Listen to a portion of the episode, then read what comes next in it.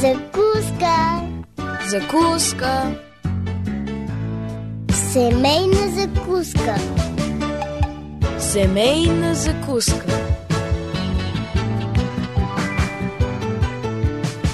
Семейна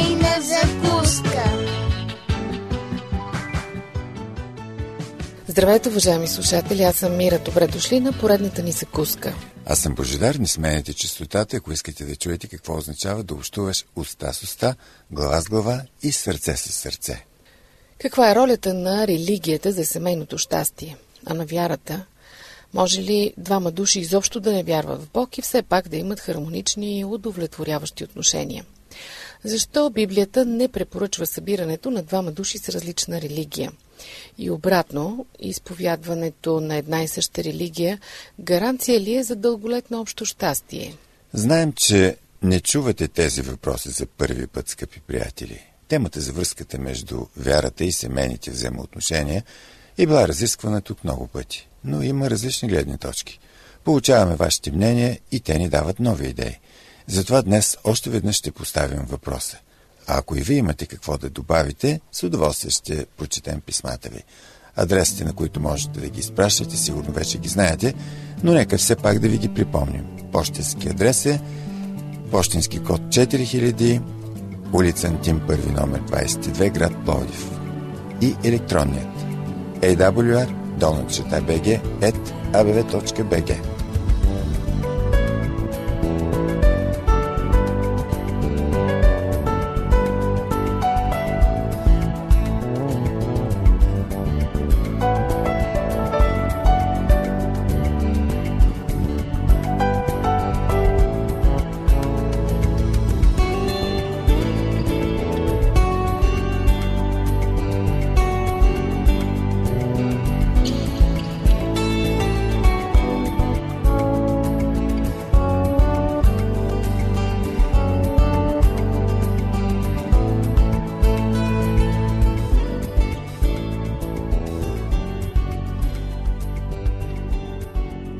Идва Оливиано, че понятието духовен човек или вярващ човек не е синоним на религиозен човек или пък член на църква.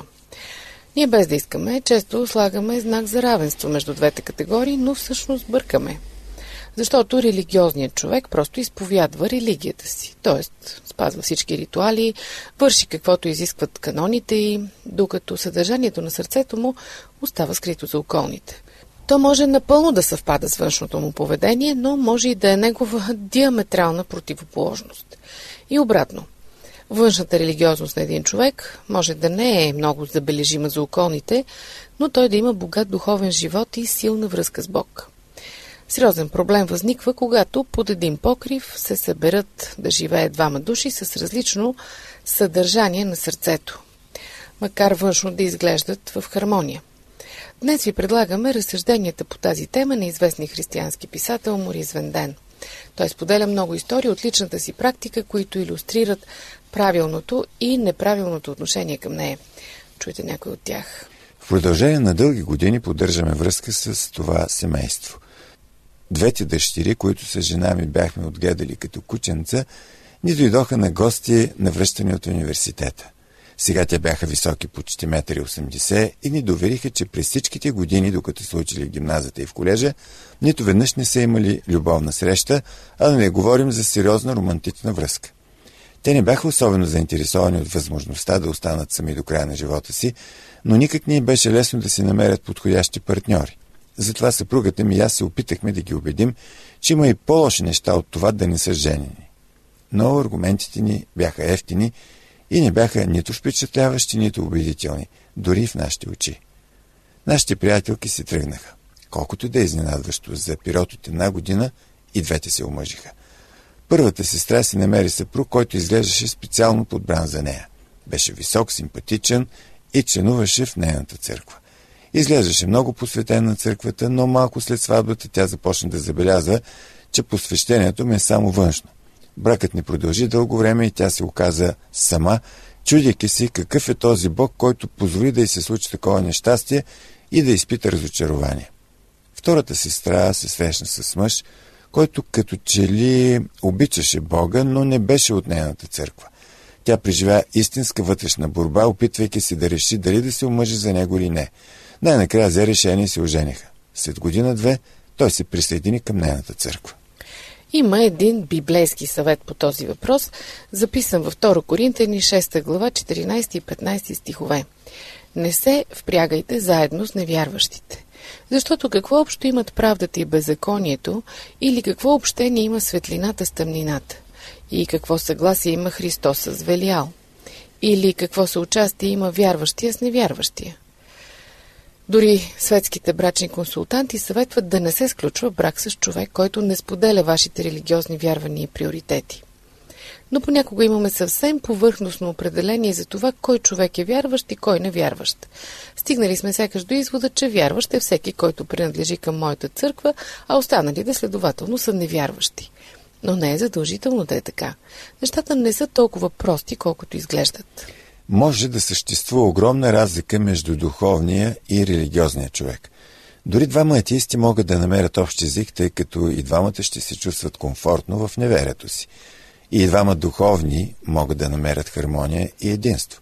Но ако двама души от една и съща деноминация се оженят и единият от тях е духовен, а другият проявява само външен религиозен интерес, между тях ще има постоянни търкания и напрежения.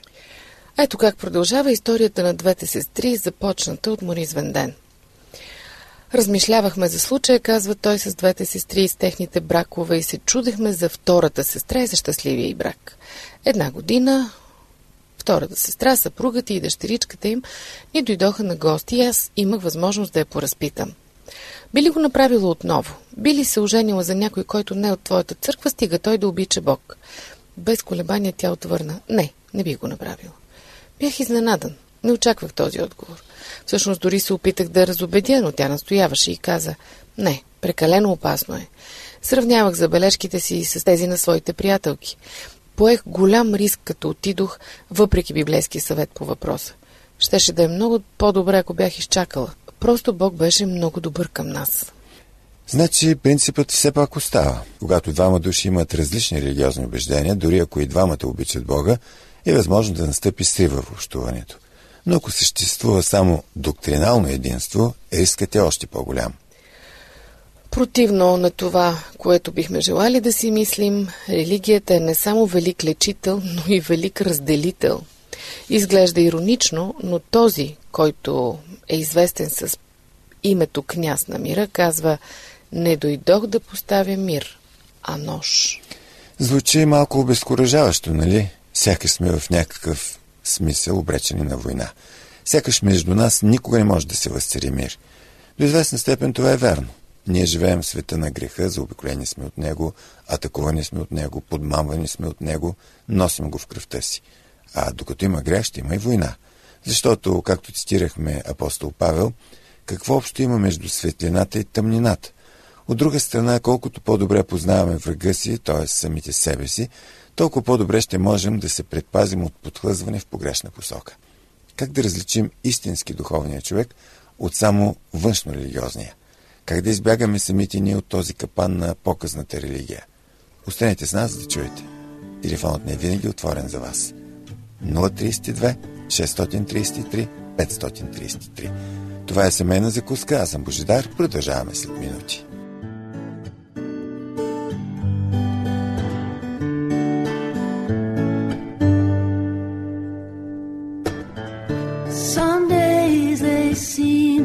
Together.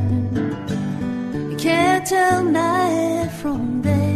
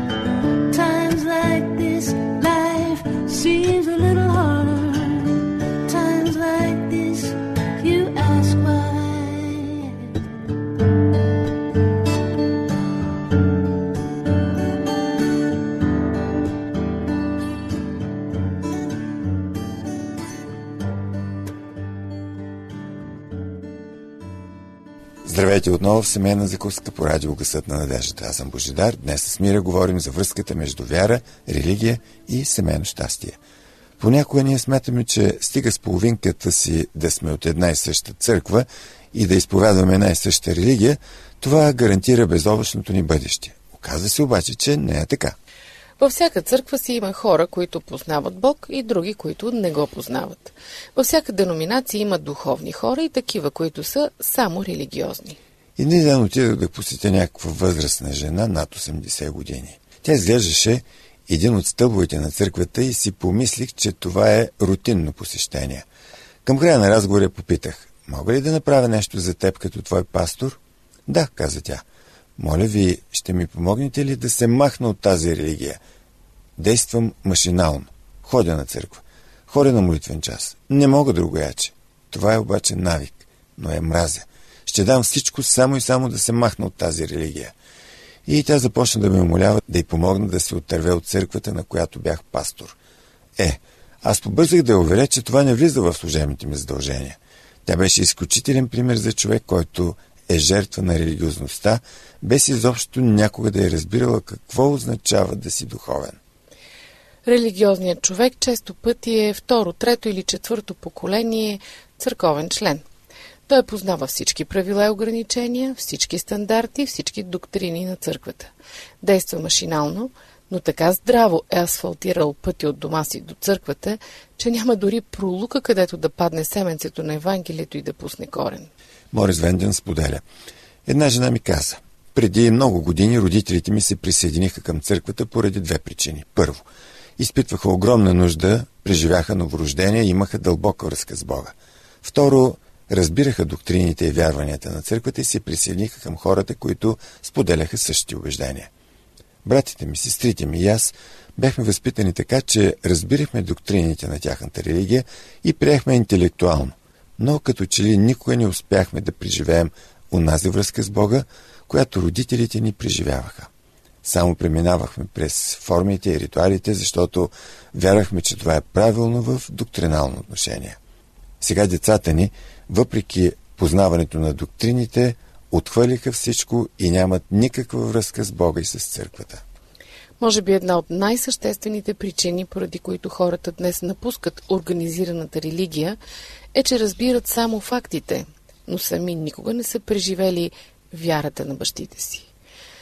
Човекът, който познава само законническата религия, който разбира как да бъде религиозен, но никога не е знаел какво означава да е духовен, установява, че в крайна сметка е много лесно да избяга дори от религиозната рутинност. От друга страна, духовният човек преживява постоянно развиваща се значима връзка с Господ Исус. Духовното обръщане слага началото на това преживяване. Но духовният човек познава не само правилата и ограниченията, стандартите, доктрините, но и Господа. Исус е центърът и фокусната точка на живота му. Целият фокус и приоритет в живота му е времето прекарано с Бога, общуването с Него. Това е основата на християнския живот. За духовния човек нищо не може да съперничи на личния живот с Бога. Духовният човек обича да прекара времето си там, където се говори за Бога, за вярата, за небето и за вечността. За духовно необърнатия човек може да е много лесно да дискутира по религиозни теми, дори да използва тези дискусии като средство, за да отклонява вниманието си от истинското състояние на сърцето си. Почти във всяка църква, институция или студентско градче има хора, изпитващи истинско удоволствие от обсъждането на интелектуалната страна на религията. Те дискутират теми от рода. Дали Бог наистина познава бъдещето? Колко дълго продължава вечността? От какво са направени крилете на ангелите? Там има стимулиране на интелекта и възниква ентусиазирана дискусия, като един ум се бори с друг. Но името на Исус подозрително отсъства от тези дискусии. Както може би знаете, има три вида общуване. Първото е общуването уста в уста. Но не е това, за което си мислят малите хора. Общуването уста в уста са леките повърхностни разговори, празните приказки. Здрасти, как си? Чудесно! Ще се видим по-късно. Празни приказки. Вторият вид общуване е глава с глава. Това е интелектуалният обмен. Какво мислиш за конфликта в Близкия изток? Според теб, кой ще спечели следващите избори? Как да се справим с проблемът с безработицата? Някои наричат това мисловни пътешествия. Можете да пътувате мислено и да обсъждате много и различни теми, в това число и религиозни. Третия вид общуване е сърце в сърце. При него казвате не само това, което мислите, но и споделите как се чувствате. Разказвате за духовните си цели и прозрения. Говорите за Исус и какво е направил лично за вас. Много хора в християнската църква все още не са разбрали това общуване. Много домове не го и познават. Общуването сърце в сърце се среща рядко, но то представлява най-дълбоката форма на общуване. Значи ключът към тайната е именно в тези три типа общуване. Истински вярващите и формално вярващите хора общуват на различни нива. И точно за това се получава разминаване. Библията използва едно много интересно определение за формалистите. Нарича ги хладки. Защо ще чуете след малко обаче, за това не смените частотата. Припомням ви, че в интернет можете да слушате нашите програми колкото и когато си поискате в нашия сайт awr.org или във Facebook Адвентно радио България на Кирилица. Това е семейна закуска. Аз съм Мира, останете с нас.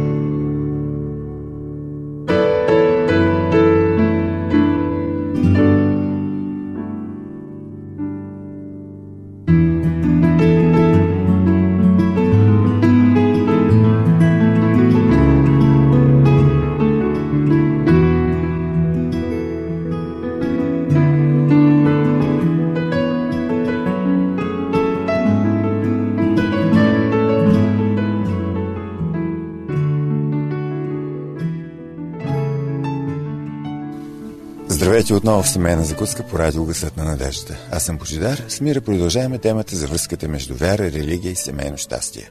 Припомням ви това, което казахме преди малко. Ние, включително и в семейството, общуваме на три основни нива. Образно психолозите ги наричат уста с уста, глава с глава и сърце с сърце. Религиозните хора могат да се впуснат в доктринални дискусии на ниво глава с глава – но само духовните хора могат да познаят значението на споделянето сърце със сърце, което е на разположение на всеки истински християнин. По-голяма част от членовете на християнската църква са религиозни, а не духовни. Ето защо църквата на нашето време е наречена Лаудикия. Лаудикия означава хладка. За да бъде наречена хладка една църква, поне половината от членовете й трябва да са такива. В противен случай, църквата щеше да носи някакво друго име. За Лаудикийската църква може да прочетете в Откровение 3 глава. Там са представени три групи хора, които ще съществуват точно преди второто идване на Исус. Това са горещите, студените и хладките, като хладките са преобладаващото мнозинство. Обърнете внимание на стиховете от 14 надолу. До ангела на Лудикийската църква пише Това казва Амин, верният и истински свидетел, начинателят на всичко, което Бог е създал. Знае делата ти че си нито студен, нито топъл. Дано беше ти студен или топъл. Значи Бог предпочита дори студеното пред хладките. Така, понеже си хладък, нито топъл, нито студен, ще те повърне из устата си. Тук Бог казва, повдигаме се от хладките. Това са много силни думи, нали? Когато нарича хората хладки, Бог очевидно няма предвид, че дясната половина е студена, а лявата гореща. Това звучи странно. Но ако отворите Библията си на Матей 23 глава, ще намерите описанието на хора, които представляват смес от горещо и студено. Външно горещи и вътрешно студени. Исус нарича тези хора варосени гробници, според Евангелието на Матей 23 глава 27 стих. Външно изглеждат добре, но отвътре са гнили. Вършат всички добри неща, но от погрешни мотиви. Те са хладки. Комбинация от студено и горещо. Често Лодикийската църква е твърде гореща за делата, но студена за вярата, любовта и за Светия Дух. Това прави Лаудикия да бъде хладка. А какво се случва с хладките хора, според Откровение 3 глава? Когато Исус се завърне, няма да има хладка награда за хладките. Във всички описания на последното време се споменават само две групи хора. Те са наречени по различен начин. Овце и кози, жито и плява, праведни и нечестиви, добри и лоши, но има само две групи. Третата, средната група, е изчезнала. Хората от нея са отишли или в едната, или в другата посока. И това, скъпи приятели, се случва днес. Това е едно от най-великите доказателства, че Христовото пришествие е наближило. Много домове, църкви и институции си дават сметка, че макар в продължение на дълги години да са имали единство, когато хладките хора са събирали топлина от хладките хора около тях, единството изчезва, когато те започнат да се определят на едната или на другата страна. Двама хладки хора могат да живеят в хармония в продължение на дълги години, но когато настъпи внезапна промяна, единият стане горещ, а другият студен, двамата вече са неподходящо впрегнати и тогава проблемите започват. Виждаме това да се случва навсякъде около нас и то ще се увеличава с наближаването на Христовото завръщане. Може би това е една от най-великите причини, поради които християнската църква почти достигна процентното съотношение на разворите в света. Какво да правите, ако изпаднете в такава ситуация? Ето какво ни съветва апостол Павел в 1 Коринтени 7 глава. Там се казва вярващият да продължи да бъде женен, докато и освен ако невярващият реши да си тръгне. Именно невярващият често решава да си тръгне, защото невярващите се чувстват неудобно в присъствието на вярващи. Междувременно вие трябва на колене да молите за благодата, да поддържате личния си интегритет и доверието си в Бог. Кое предизвика промяната в хладките от тяхната златна среда, от седенето върху разделителната ограда? Отворете на последната книга на Библията Откровение, там 3 глава, 18 до 21 стих и обърнете внимание на съвета на верния свидетел. Съветвам те да купиш от мене злато причистено с огън, за да се обогатиш и бели дрехи, за да се обличеш, та да се не яви самотата на твоята голота и колури, за да помажеш очите си, да виждаш – Ония, които любя, аз ги изобличавам и наказвам. Затова бъди ревностен да се покаяш. Ето стоя на вратата и хлопам. Ако чуя някой гласа ми и отвори вратата, ще вляза при него и ще вечерям с него и той с мене. На този, който победи, ще дам да седне с мене на моя престол, както и аз победих и сегнах с отца си на неговия престол. Когато проучите символизма на библейските пророчества, ще откриете, че златото е символ на вярата и любовта, Белите дрехи са Христовата праведност, а колорият – прозрението дадено от Светия Дух. Когато хората се вслушат в съвета на верния свидетел, хладкото мнозинство ще изчезне. Хората ще са принудени да вземат решение чрез представянето на веста за нуждата си от вяра, от любов, от Христовата праведност и от Светия Дух. Онези, които послушат съвета, стават горещи. Онези, които откажат, стават студени. Тези, които приемат съвета, отварят вратата пред Исус, който е застанал пред нея и хлопа, за да го пуснат вътре. Ден след ден те общуват с него чрез Словото му и чрез молитва. Приемат дисциплинарните му мерки, без да изгубят доверие в неговата любов, защото го познават лично. Те го гледат и се променят по неговия образ. Стават победители чрез сила отгоре. Както той победи, чрез зависимостта си от своя отец. Когато веста за Исус и неговата праведност бъде издигната, хватките започват да се определят или на едната, или на другата страна. Когато Исус проповядваше своята вест за себепредаване, целият народ се раздели на две групи. Доволните от собствената си правда, в края го разпънаха на кръст, докато приелите неговата праведност бяха готови да го следват дори до смърт. Апостол Павел проповядва Христос и то разпнат, и където и да отиде настъпва или духовно съживление, или бунт.